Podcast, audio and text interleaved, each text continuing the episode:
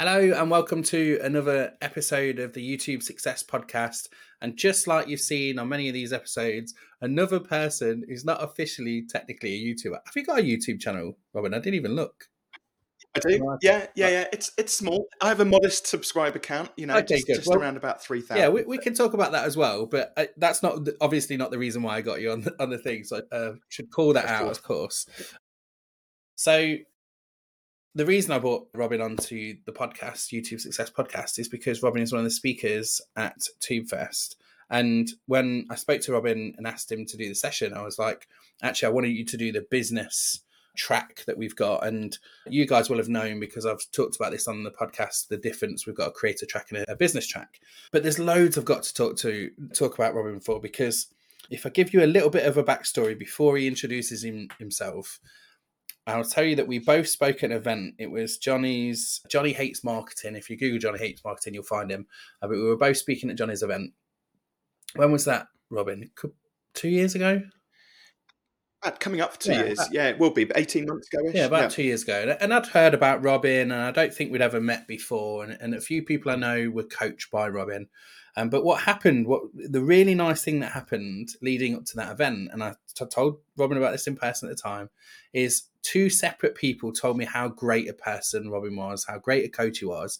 And I remember sitting down for dinner with you at that event and saying, This is what I've heard about you, Robin, because a lot of the times when people talk about you and you're not in the room, you don't hear it, right? So I thought it was really nice thing to yeah. to tell you about that. But the great thing is, is I think there's a perception of business coaches, some business coaches that it's not a great perception, and we're going to talk about that as well in this in this session. But to hear those good things was great, and obviously since then we've met at a few other events, and always, always, whenever I have a conversation with you, I always take away something and think, oh, that's a great idea.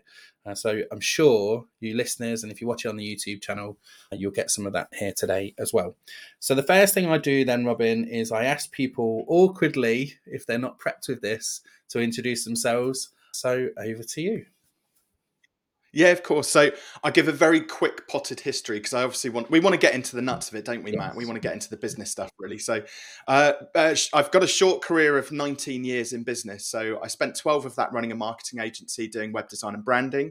Sold that agency in 2016. Uh, went on a little bit of a hiatus then, whilst I figured out what it was that I wanted to do next. And I got uh, there were several people who saw me build and sell my agency who approached me and they were sort of agency owners and said, Hey, Rob, that's really cool that you sold your agency. Do you think you could um, mentor us and tell us how you did it? So I did a bit of informal mentoring, unpaid, just because I wanted to give a little bit back.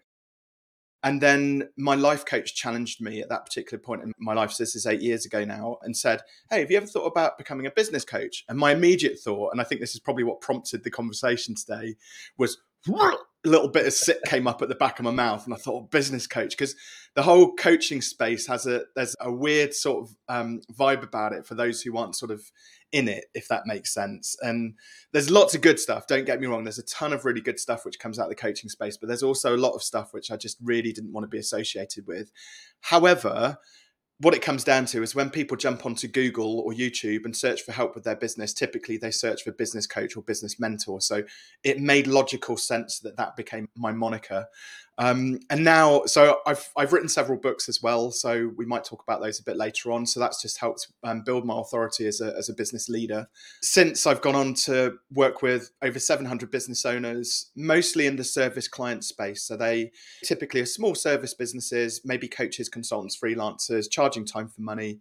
And my job is to effectively help them productize a service, so stop charging time for money, and then package it up learn how to articulate their value. It's amazing how many small business owners really struggle to shout about how good they are and what good things that their products deliver for their clients. And again, most business owners haven't had any formal sales training either. So we sprinkle a little bit of sales pixie dust on uh, into our program as well, just to give people a bit of confidence when they're in front of um, you know prospective clients that they don't when they get asked that awful question at the end of the conversation how much they don't panic and run out of the room. You know, we just want them to be able to confidently talk about the value which they deliver. Excellent, and it's really funny because being able to say your prices is um, probably the biggest change I ever had in my business. Confidently describe your prices or, or, say them out loud. You know, I remember the when even when I had my first business, somebody asked me, "What do you do?" And I remember whispering, "I've got a, a video marketing agency." I wouldn't really tell them, you know. Yeah. I wasn't prepared to shout about it. So if they'd asked me about prices as well, I think I'd have uh, died a little bit inside. But now I'm very happy to talk about it. In fact, I put my prices on my website and stuff as well. You know, I'm, I'm more than confident of doing that, and it's a big change. So great stuff that you do that. Now, I would like to start with why someone would hire a business coach in the first place. You said you felt a little bit sick when someone said that. My early experiences with business coaches were not great. So let's start there. Why would you hire a business coach? Well, listen, I, I don't have any formal qualifications, you know, to go out and I mean, I have gone on to get qualifications since, but when I first started out, I didn't have any certificate to say you can go out and coach other business owners. I did it, I'll be honest, I did it more so just from an SEO perspective because that's what people were looking for. As time went on, I started to realize that actually, like 80, 90% of business coaches out there actually don't really have any qualifications, but worse still, they don't have a lot of experience. I, I, was quite fortunate that I had 12 years of running an agency. And I, I, didn't sell it for like millions of pounds. I sold it for, I got about 100K for it, which was an earnout spread over two, two and a half years, right? So I had enough to live on, but it wasn't like a huge amount of money. But I'd spent 12 years growing that agency to a point where somebody thought there was enough value in it to be able to sell it. Um, and so uh, when I look at a lot of other business coaches out there, you've got the traditional business coach who is like grey haired, suited and booted, maybe come out of corporate world, you know, but hasn't had any necessarily experience with small businesses. And so they flounder a little bit and eventually find their way. But generally, they're quite nice people. But I've noticed in the coaching space, there's a lot of people out there who are just doing it just to line their own pockets.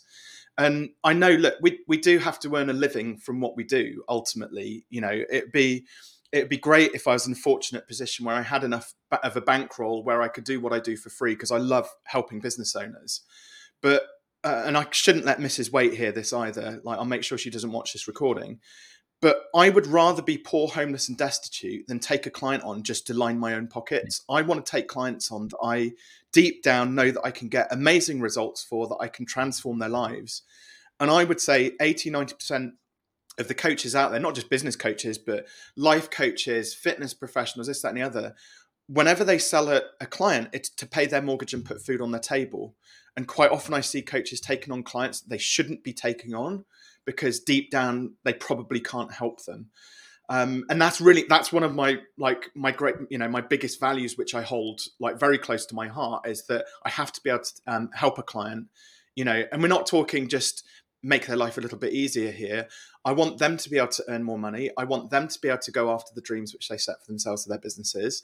Um, you know I, I, one of my favorite clients was just a, a small web design agency one of my first clients you know, as a result of the work we did together, they've gone on to be able to go and get their first office in, in town. They worked down near Clevedon. They've got married because they were able to save up enough money to get married. They had two young kids and they were in rented, so they've been able to save up a deposit to go and buy their first house. Those are meaningful differences that I can make as a business coach to people's lives. In a way, it's why I've steered clear of corporate it's why I work with small businesses. I could probably add a lot of value to some bigger businesses, but I love being able to directly see the the results and the effects of the work which I do with clients. The other thing as well is like there's a lot of coaches out there who so my job, Matt, when I start working with a client is to make sure that in six months' time they don't need me. Yeah. Right. So, so I've managed to coach them to a point whereby all of the questions that they've got that are in my sphere of knowledge, so product pricing, sales, bit of marketing, after six months, I've done a brain dump and they can ask questions of themselves and answer them themselves. So they no longer need me. Now, they might choose to carry on coaching with me because they enjoy the experience, they enjoy the support and the accountability, and they still get value from it. But they don't need to coach with me anymore. And that's a really important delineation. There are so many coaches who just carry on selling session, sessions ad infinitum because they're poor. Yeah, I hear that. Good. And and so would you say that your coaching is a mixture of coaching and mentoring then? Because uh, again, if you're new to coaching as a concept, this is my definition and you I'm happy to be wrong in this definition, but to me, coaching is asking powerful questions and bringing the answers out from those people because most people have the answers within themselves and challenging some of those things as well. And then mentoring is okay, it's tactics really. It's like, okay, you've got this problem. This is the route you take to go and solve that problem. That's a good definition. Do you you, you agree with that? Perfect. Yes. Yeah. yeah, absolutely, Matt. You got you got it absolutely okay, bang on. Perfect. And and you're right. I'm probably like a mix between yeah. the two. I'm like a hybrid of a coach and a mentor. I use business coach because it's it's quite again. I've said it again before. It's quite highly searched, so therefore it makes sense to have yeah. Moniker your business that people are going to search for and find. So yeah, so I do probably 50-50. The, the the the analogy I use at this point is it's a bit like imagine you go and speak to a therapist, right? And you go and speak to a therapist because you want help with a specific problem. And they don't actually help you with it. They just ask you lots of questions, right? But they're the professional and you go to them for, for like professional advice and help. And they don't ask, they just ask lots of questions, right? Then you go down a pub and you have a pint with a load of your mates and you bring a problem to the table. And all they do is like vomit unsolicited advice at you. And none of them are experts in it, right? So you can see that it's kind of like the wrong way round. So sometimes I think like the pure coaching approach, again, you got to, there's an I've got a certification in sort of pure coaching now, which asking well formed questions and eking out to somebody what their goals and ambitions and dreams are, thinking about their best thinking to get to that sort of destination.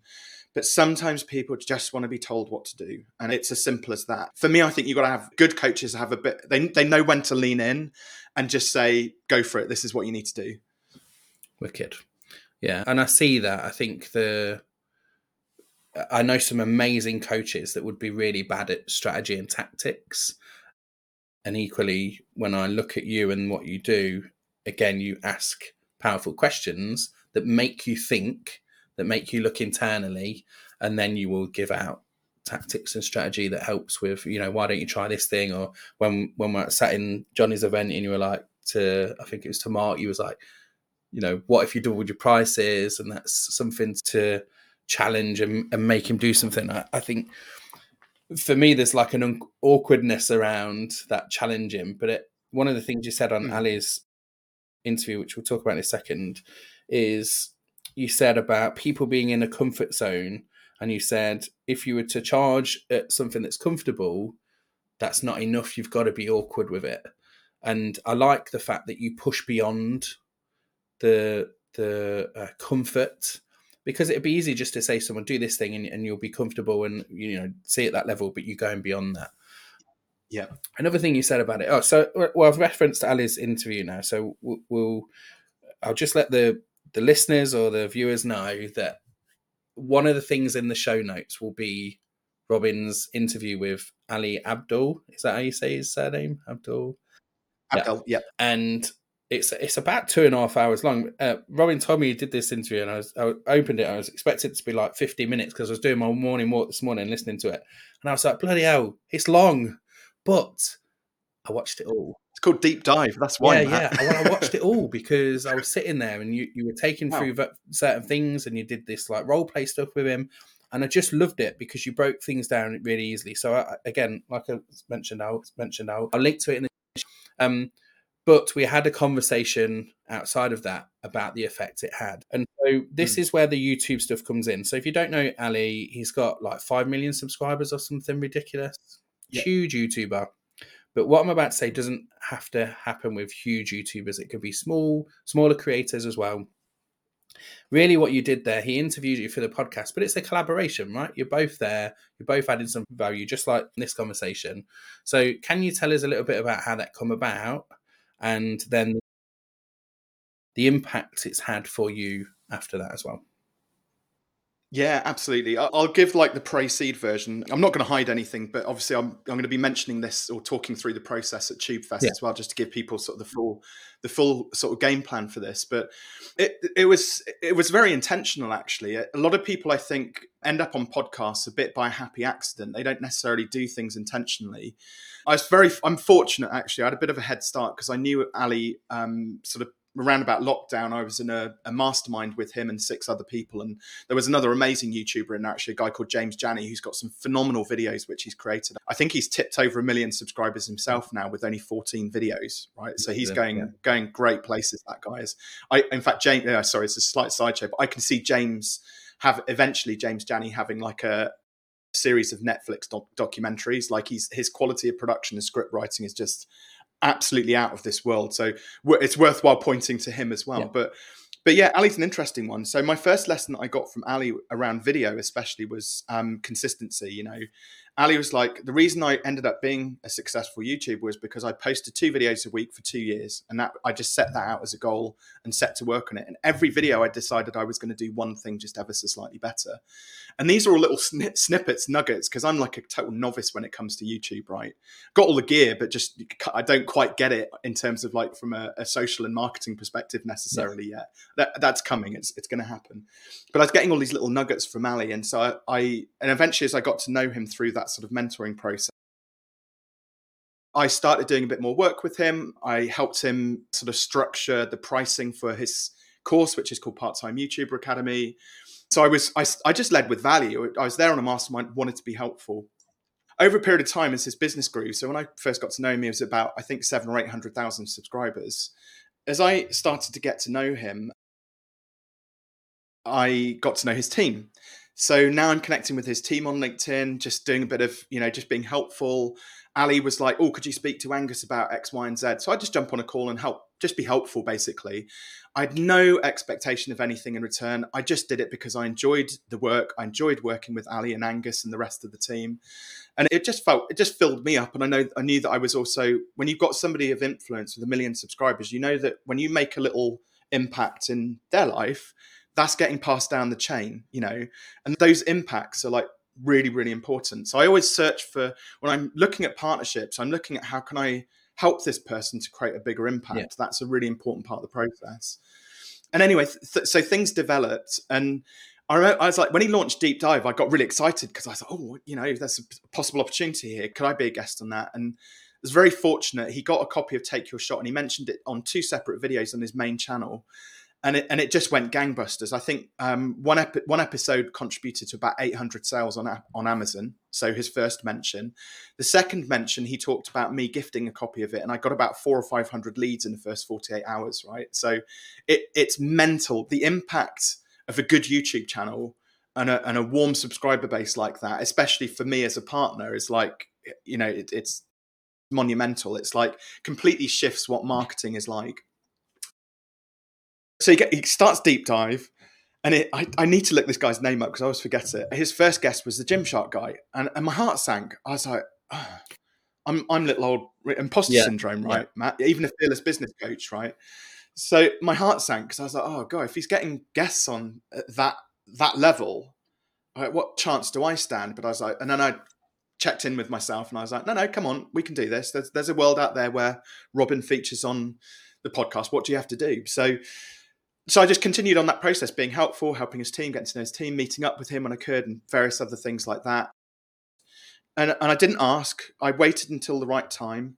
And then how it transpired was I think it was that they were up to about season four or five, and I, I reached out to his podcast manager and I just said, "Listen, I know you're about to record series six and seven, and then Ali's going traveling. Can you put me on the subs bench? So if if somebody you've got guests lined up. They're traveling from all around the world. If somebody can't show up or whatever last minute, just pick up the phone and call me. I'll come down so you don't lose that recording slot. You make best use of that time. And they're like, yeah, sure. And literally a week later on the Thursday, I got a call to record on the Tuesday. So I was like, right, cancelled all my plans, childcare issues to resolve. My wife was supposed to be away working and stuff like this. So I was like, right, just had to can everything. And I, I knew that there was an opportunity. I didn't realize how big it was going to be though, but I knew I've got to do this thing. do you know what the first thing that happened was when I got off the train down to London on that Tuesday? Walked out of Paddington Station. This is behind the scenes, right? And I got pooped on by a pigeon, all down like my which they say is lucky, right? My, so you know, my yeah, lucky, yeah. right? Just before you're about to go on a podcast that's got you know, several million subscribers all down my shirt, everything. But you know what? Right, I've I've done tons of speaking engagements and interviews and stuff like that. I never pack spare shirts, but this day, this Tuesday, I packed five because I was like, this is a big deal. If I get there and we're recording and setup's not right or I'm wearing the wrong color shirt, I need spares. So I brought a spare yes. fearless shirt and four others, right? So ran into the Hilton. Anyway, I, cut a long story short. So I got to the recording and 10 minutes, I, I had lunch with the guys. 10 minutes before, Ali goes, do you know what that thing that you just did with Tintin? So Tintin's one of his freelancers, and I did a bit of coaching with him over the lunch break on his prices. He said that thing you did with Tintin, could we do that on the recording? I, I was like, yeah, cool. And so we did, and the rest is kind of history. So if, if you watch it, you'll see we, we we go through two role plays on the interview.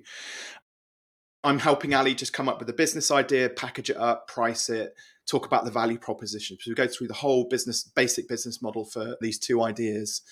And do you know what I think the key? To, I'll talk about the results in a second because I think people will probably be a little bit blown away by this because it, it's it went nuts. But I think the key to the success of that podcast was like a lot of people show up on podcasts and they're kind of like, oh wow, look at me, look how amazing I am, look at all the great stuff that I've done, and and you know they kind of get into podcast mode. Yeah. Do, do you know what I mean? They kind of just like they're just presenting, right? And there's no real sort of value or like heartfelt like being helpful. That I think that's the biggest difference. When we got onto that podcast, I, I just went into coaching mode, which is very like it's empathetic. Like I was listening hard. I was understanding where Ali was taking me on this journey, and where I where I felt I needed to take him in order to deliver value to the client. So it's a very different experience, and I think that's why it was so successful. But num- people want to know the numbers, right? So that interview, I think it's had 175,000 downloads now, views on YouTube. It's not mega, but it's a lot compared to what I, I would get on my own channel, Yeah, for sure, example. In the first, could I get these numbers right. In the first 60 days, I got 1,200 leads. Yeah. I did an offer at the end of the podcast, which was I'd taken a load of cop- signed copies down to um, uh, London with me, and we got 15 copies signed. So we were going to give away 15 copies of the book to the first 15 people who went onto the form and filled it out. And I kid you not, in that first 60 days, I had 600 people apply for a signed copy of the book. Mm. Do you know what I did? I signed 600 copies. I packed them. I took them down to Pauline at the post office and I sent them out and I fucking loved it. Sorry, I don't, I don't know if we are allowed to swear or not. But we are, we are absolutely. Right, But so that impact again for me, I'm like, if I can just touch those 600 people who now got a copy of the physical copy of the book, I'm like, great, and there'll be the same same offer for your listeners as well. And- And business wise, I think I got over the course of the following sort of three or four months over well over 100 calls booked with like prospective clients, yes. all all sorts of different types of businesses. And in total, I've booked 125k's worth of business Brilliant. just off one interview, which is like it's nuts. Uh, I mean, And I, I go on. no, go, no, go for it. Carry on. I was just going to say, I, I, I had, I mean, bearing in mind, I've been doing what I've been doing for 19 years. I ran a marketing agency for 12 years. And the penny finally dropped for me from a marketing perspective. And do you know what it was? I realized in that moment that, and I'd kind of been sucked into this trap a little bit myself. I realized that a lot of small business owners are just like, when it comes to getting clients, they're like one by one by one by one. Yeah. They don't think about that level of impact. And the one by one by one is driven by a scarcity mindset. Remember what I said at the start to put money on their own tables. They're always thinking about where's my next client coming from. And now the first question I ask people when they ask me about a marketing question, I'm like, cool, that's great. You can do like social media posting and you can get an email list and Facebook group and all these things. But imagine if you had to get 100 clients by next Friday, what would you do? Yeah. Right. And all of a sudden you you come at it from a completely different perspective because that's effectively I didn't get 100 clients, but I had 100, you know, warm leads, sales qualified leads come in. But it just total game changer mindset shift in terms of my approach now to marketing. And I was like, I this year, for example, I'm not doing any marketing. I've decided I'm just not going to do marketing. I'm going to find two or three strategic partners to work Yeah. with who already share my audience that I can deliver exceptional value to and then just focus on doing those. If I get onto two or three similar sized podcasts to Ali, that that it, it snowballs from there. Yeah, yeah, totally. You invite me on. There'll be other people who invite me onto podcasts. There's three written interviews which I've been invited to do. You know, and and it starts to snowball. I've even had an introduction. And I look, this is I'm speaking this out, and I, I don't want to be like Johnny Big Bollocks, like the guy who's like, "Hey, look, look at me." But I've had an introduction to one of Steve Bartlett's team. Now imagine that. Imagine if in maybe not this year, but in the next couple of years, the you know my personal brand gets to a point where Steve, somebody like Steve Bartlett, Diary of a CEO, which is like at the moment it's like the pinnacle of Yeah, the yeah. Seth, world. Seth If you get Rogan and Steve. Bartlett, I think they're, prob- in my mind, two things I don't really pay much attention to, but they're the biggest, the big cheese, aren't they? I think. Yeah, that's it. So, so, so that's that. It, things like that are starting to happen, and I, I'm like, I could never have imagined that I would be in that situation where I might be in the same sentence as somebody like Steve Bartlett. Now, it's not happened yet, so it might never happen. Who knows? But now I'm putting it out there, I stand a better chance of doing it. I mean, there's just so much to unpack there from what you've just said, and the and the results are great, and I love that. Um, one one thing, just as a side note, is I've got a couple of side notes actually whilst we're talking about this stuff. I started doing YouTube Shorts recently, and I did. I've done five out of seven days. I've got a challenge on at the moment. We've got a it's kind of an accountability group, so there's about twenty of us uh, doing the same thing. And I looked today and I looked at the stats and it said something like 2,500 views. So it's really small, not even worth thinking about too much. But one of the things that occurred to me is it said 1,700 new viewers and then it had like 400 odd returning viewers. So that's people that have come back. And I just thought to myself, yeah. and, and obviously when I'm sort of doing mentoring with YouTube, is like, imagine being able to go to somewhere and stand in front of 1,700 people if someone gave you that opportunity at a speaking event, you, would snap your hands, their hands off. You you know, you'd be like, yes, definitely. Obviously, with Ali's thing, it was a, a, much much bigger, huge opportunity. But uh, what I want people who are listening to this, who are starting a channel, to think about is you don't have to go for those big fish yet. One thing you said, Robin, was there's a world out there where Robin is on that podcast, and I love that because another thing you said on Ali's thing was about future you and this is just about, mm. you said, being intentional. It's about you uh, not being accepting, but you're kind of surrendering to the fact, in my world, we say that a lot, but surrendering to the fact that there is a version of you in the future somewhere that has just got that opportunity and has taken it with both hands. And you, mm. you know, you was intentional. You, I love the subs bench thing as well because it's much less asky than saying, "Oh, can I be on your podcast?" It's saying, "Oh, you know, it's quite humble actually. I, I know I'm probably not the right guest for your podcast, but if the opportunity arises and you here I am, I'm ready for you. I think that's a great way to sort of pitch. I think I'd like to be more direct. I try to be more direct when I'm asking for those kind of opportunities, but I just love the the idea that you've um, uh, pitched it in that way. I think the key thing, Matt, is if you're leading with value, if you're get, if it's not just hey, this is about me getting on your podcast. If you're leading with value, and there's a way that you can help that person achieve something else, and it might be as something as simple as an introduction to somebody, or like I've done with Ali. Um, Ali already has two amazing business coaches. Like one of them, you know, Dan Priestley, yeah. and the other one, a guy called Eric Partaker, who's a like phenomenal coach. I don't need to coach Ali but I know that his team are a bunch of freelancers and they could all benefit from me spending a bit of time with them yeah, and I yeah. can be helpful. So for me, it's like it's easy and effortless to be able to do stuff like that where it um, it ties in with what I do on a daily basis anyway, but it's adding a phenomenal amount of value to their business as well and Ali's business ultimately. Yeah. So I had a guy reach out to me this morning, in fact, who I've been through Ali's interview actually. I had a bit of back and forth with this guy on linkedin and he's interested in what i'm what fearless business is all about. And his email it was really fascinating when you start to look into the psychology of it. But his email was along the lines of you're probably going to say no but i'd love to get you on my podcast. And i don't know whether that whether I'll, I'll, be interested i'll probably ask him like about it when you know whether or he'll tell me about it probably when we do catch up and record his podcast. Whether he thinks that somehow i'm like a elevated position yeah, yeah. above him or something like that. Right? It's a perception. I, I don't see myself as being any different to this guy, and I'm humbled that some anybody would invite me onto their podcast, yeah. whether they've got one subscriber or a million. It, it, it doesn't matter to me. It's the fact that they um, respect. That's probably not the right word, but they respect me enough to to warrant inviting me on to do something with them. Yeah. Right. Now, now I only have a finite amount of time, so there's only so many of those sorts of invitations that I would be able to you know accept. Um, but I, I think you know, go following on from your comment there about you know, or I'd hesitate to ask because I wouldn't feel that necessary. Ask. You just got to ask, but ask and put something in as a part of that deal, like add some value. Yeah, yeah. Give them a reason um, to say yes, or you know, offer something. Yeah, exactly. The second thing which people can do as well, and, and a lot of people don't, you know, we're, we're kind of a bit. Um, with with the internet, right? The internet's been around now for 30 plus years. I think it was 1990, wasn't it? So yeah, 34 years we're heading into, right? So and I was fortunate that I got into the internet at a relatively young age and building websites and stuff like yeah. that. I think we're also um, we hide behind that. A lot of people we believe that because the internet exists, we can have like a global business online and sit behind a computer.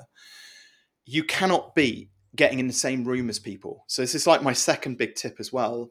When I want to do something with somebody, I make damn sure that I've I support them in person. So if there's like an event happening down in London or something, or over, like I'll try and get to that event and make sure I'm there and make sure I get a selfie with that person and have a short conversation with them and I ask them like you know um, what I can do to help them. Basically, is there anything that I can do? And it was really it was really interesting actually. So for a very long time, I'm being really just going to be really honest with you now, right? So we we caught up at Atomicon, yeah, last year. A fantastic event that Andrew and Pete run. And again, I'd recommend anybody who's interested in sort of marketing and stuff like that, get along to Atomicon in June. Fantastic event up in Newcastle. But Chris Do uh, was the keynote, and he got flown in at the last minute because the the keynote couldn't make it, unfortunately. Now I know Chris, and I have just got back from delivering co-delivering a retreat in Tenerife with one of his associate coaches, a guy called Matt Essen.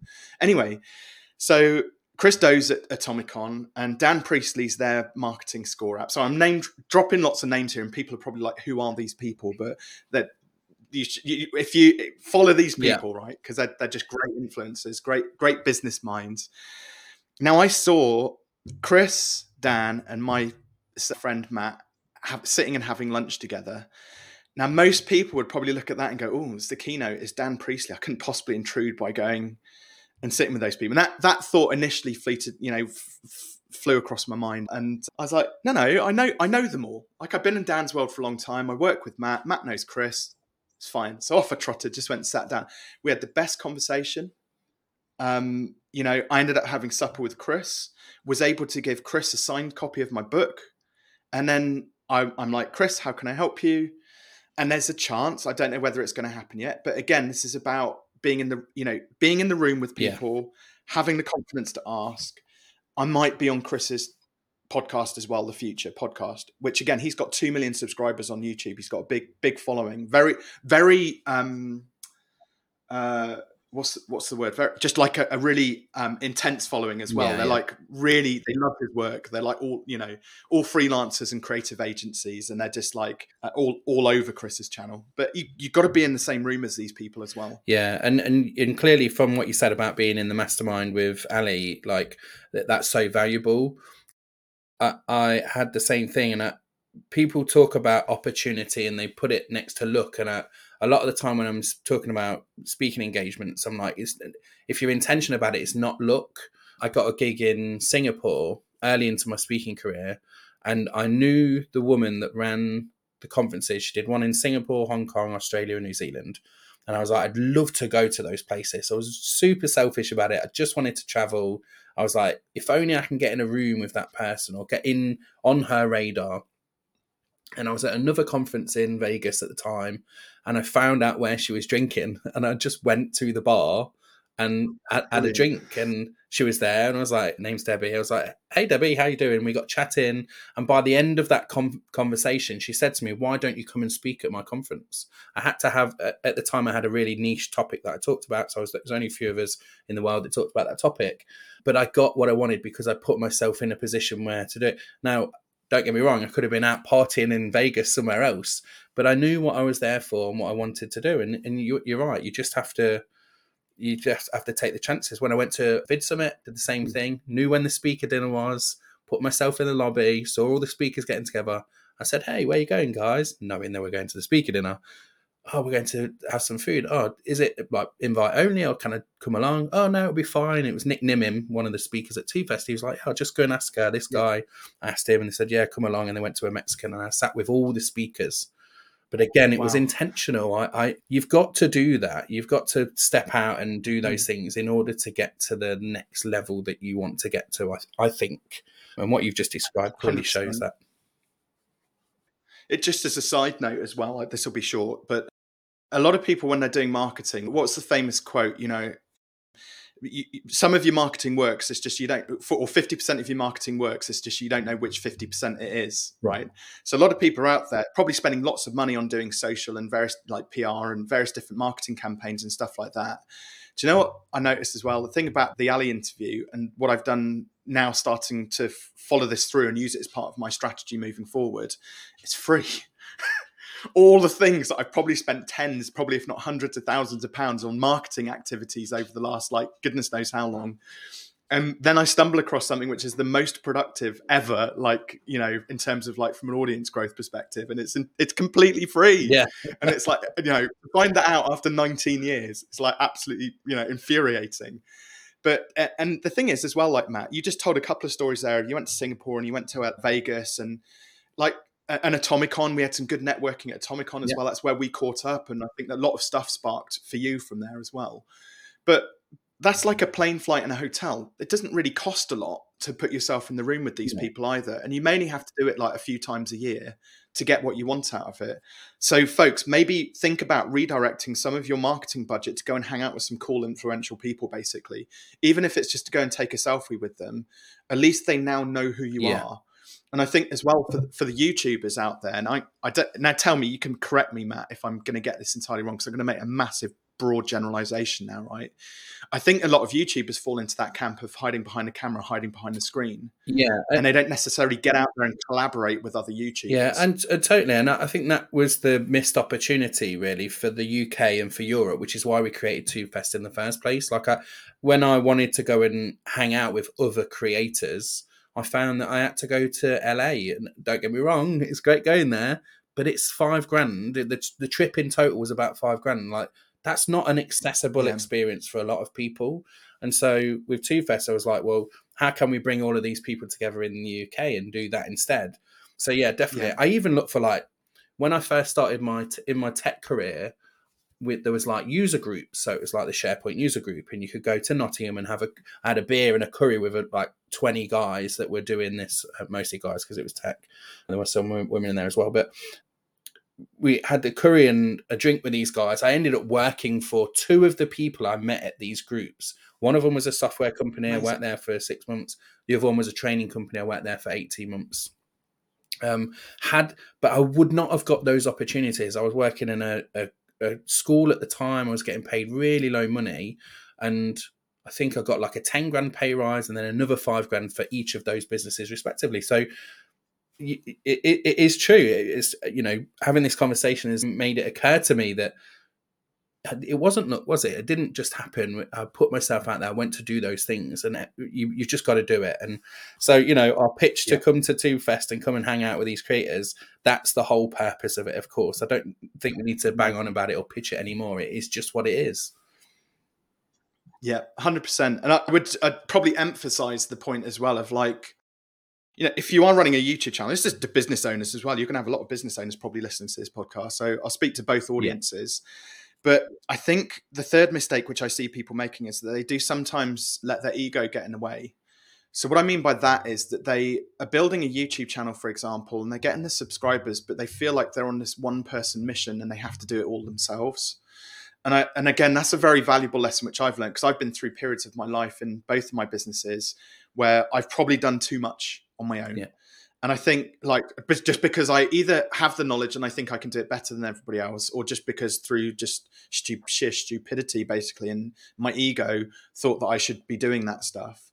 But actually, again, uh, you know, the interview made me realize that when one plus one equals three, basically, if you have other people if you've got 10,000 subscribers or 5,000 or 100,000 doesn't matter. If you've got a load of subscribers and you're watching your, your subscriber count go up slowly go and find other youtubers who've got 5,000 or 10,000 or 50 yeah. or 100,000 followers.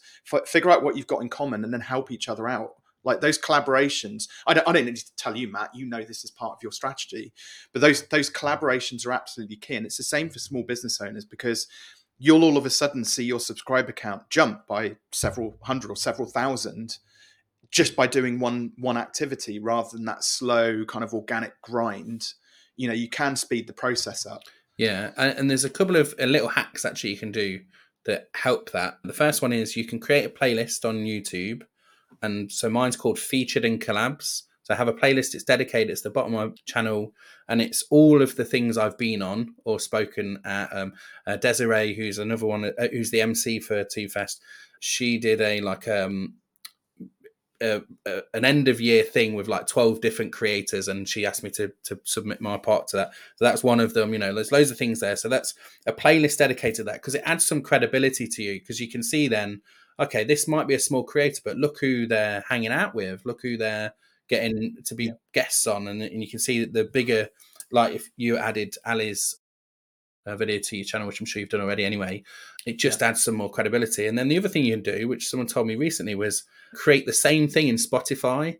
So if you think about how people consume content now, Spotify's got podcasts. I've got a playlist called Interviews with Matt or, or King of Video Interviews, something like that. And it's all the ones I've been featured on there. And then if somebody asks me, can you show me a show reel or something like that? I can say, well, there's my featured playlist. There's my Spotify podcast. Go and uh, listen or watch those things. It's just really simple. Again, something you made, you said on Ali's thing was about making things simple for, for people. They don't have yeah. time to go and watch all the things and listen to all the things, but you can make it easy for them. Hundred percent. There's two things. The two last things I want to say. Uh, firstly, you introduced me. You mentioned Angus earlier. You introduced me to Angus uh, when I was trying to get Ali to speak at Tube Fest, which we couldn't quite work out because, as you mentioned, he's traveling. But isn't it? what's wonderful when you do things in the way that you've described, you you know, fulfilling business. Isn't it wonderful how lovely people are when you speak to them? Because I was in the same boat. You said I I think we spoke off off by chance about Ali, and you said, "Oh, actually, yeah, I've just." I know his um, whatever Angus is, his business manager or whatever, and you were like, "Oh, do you want an intro?" And I was like, "Oh yeah, okay." Well, I, am not scared to email people and ask, you know. So I thought, yeah, I'll do it. But it was so lovely and so welcoming of the opportunity. And again, our, our own brain goes like, "Well, why would they want to work with me? They don't know who I am, what I've do. Mm-hmm. I've got no social proof around this stuff like they have." So I just wanted to shout out Angus because he, he, he was so like open to anything we could do to try and work together. And I think if you've got a team like that it's a it's a really great thing. Yeah, he um just sharing behind again behind the scenes. I mean, I've been to lots of different sort of working in, environments and seen lots of different teams in action. Action. I mean, it's no surprise or coincidence that Ali's book, you know, is called Feel Good Productivity. I kid you not, when I went into film, his office and his team had just the best vibe yeah. I think I've ever seen in like a working environment. It was it was chilled. There there was like an air of excitement. Like people are just eager to learn. You know, felt completely welcomed. You know, like it was a second home. It was just phenomenal. There's there's, there's I think there's also something to be said about good leadership. Yeah.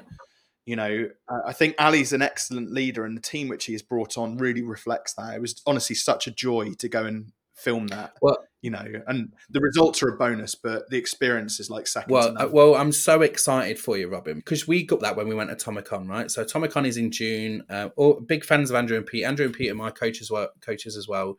Um, so definitely always um, promo in Atomicon. Um, but you're going to get that at Tube Fest because uh, I, I, can tell you one thing that occurs to me is the Atomicon audience is great. It's a really lovely marketing audience. It's very different to some of the events that I've been to. Business networking, I really cringe at the, the idea of business networking because a lot of it is stuffy uh, suits and that kind of thing, but you don't get that at Atomicon. Hmm. In the creator space, you've got that as well. When you meet full time creators, they are a different type of human because they've really got, you have the three S, what was it? Finance, freedom, and what's the other F? fulfillment, fulfillment. finance freedom and fulfillment. Yeah. So they really have that. And so, of course, it's a great environment to be around those people because they have all of the things that you would require to live a, a fulfilled life, you hmm. know. Definitely. Last thing I want to say, because we said, do you know what? I started this just before I got Robin and I said it'd be about 20, 30 minutes, Robin. We're 45 minutes in, as I knew it would probably go that way. The last thing I wanted just to point out, is something that came across passively as you were talking, is you said you found this marketing thing and it turned out to be free. And one of the biggest problems or challenges that new YouTube creators have is thinking, what if I give all of my stuff away for free? Will anyone buy from me? But what they misunderstand is the equity of your audience, the total value of that audience. And you described it with Chris, and you said, like, he's got agency owners, all that stuff. When those people that have that audience direct that audience to something, they move and not fake influencers where they uh, you've all heard the story of the influencer that had millions of subscribers and couldn't sell any t-shirts but when you've got a dedicated audience like that they move and so i Yeah. just want to make the point that you can give away your stuff for free and still run a successful profitable business um so yeah Hundred percent. You know how much I give away, Yeah. Matt. Like I give my books away, Yeah, even yeah, you know, and that's got is that is that timely? Is it? Can I do a shameless yeah plug yeah for Take Your absolutely Shot? yeah go for it yeah So, so this book, like I said, you know, I my goal is to send um to give away two to three thousand copies of this book a year. Yeah. Right, because I know my numbers. I for every hundred copies I give away, I typically get to what one point eight clients. That's the stats on it, right? So, um, but within it, the the thing which I get the most amount of joy out of is when I've given somebody the book, and they come back to me, email, message. I get the odd voice note from people. I've even had a video as well this year from somebody already saying, I read the book, I applied the principles to my business, and you'll never guess what, I'm making like two and a half times more, more money than I was making before. And I was like, brilliant. If people read a book and they get the principles and they're able to implement it and apply it, and they get the result, like that's me. I'm made up, right? They don't need to be my client, which and the key word is they don't need to be. But they why do they come to me? Because they're like, now I've been, built instant trust and credibility because I've shown them a result without expecting anything in return. Now they're like, it would be really fun for us to work together. I'm like, great, yeah, I, I feel you. Yeah, let's let's do some work together. If I feel I can add even more value, so that's the great thing about the book. But the the other thing is as well, like nine people out of every ten people, they may understand the principles, but not. Um, so they, they, they'll get the principles, but they won't see how they can apply those principles to their business in a way that's effective.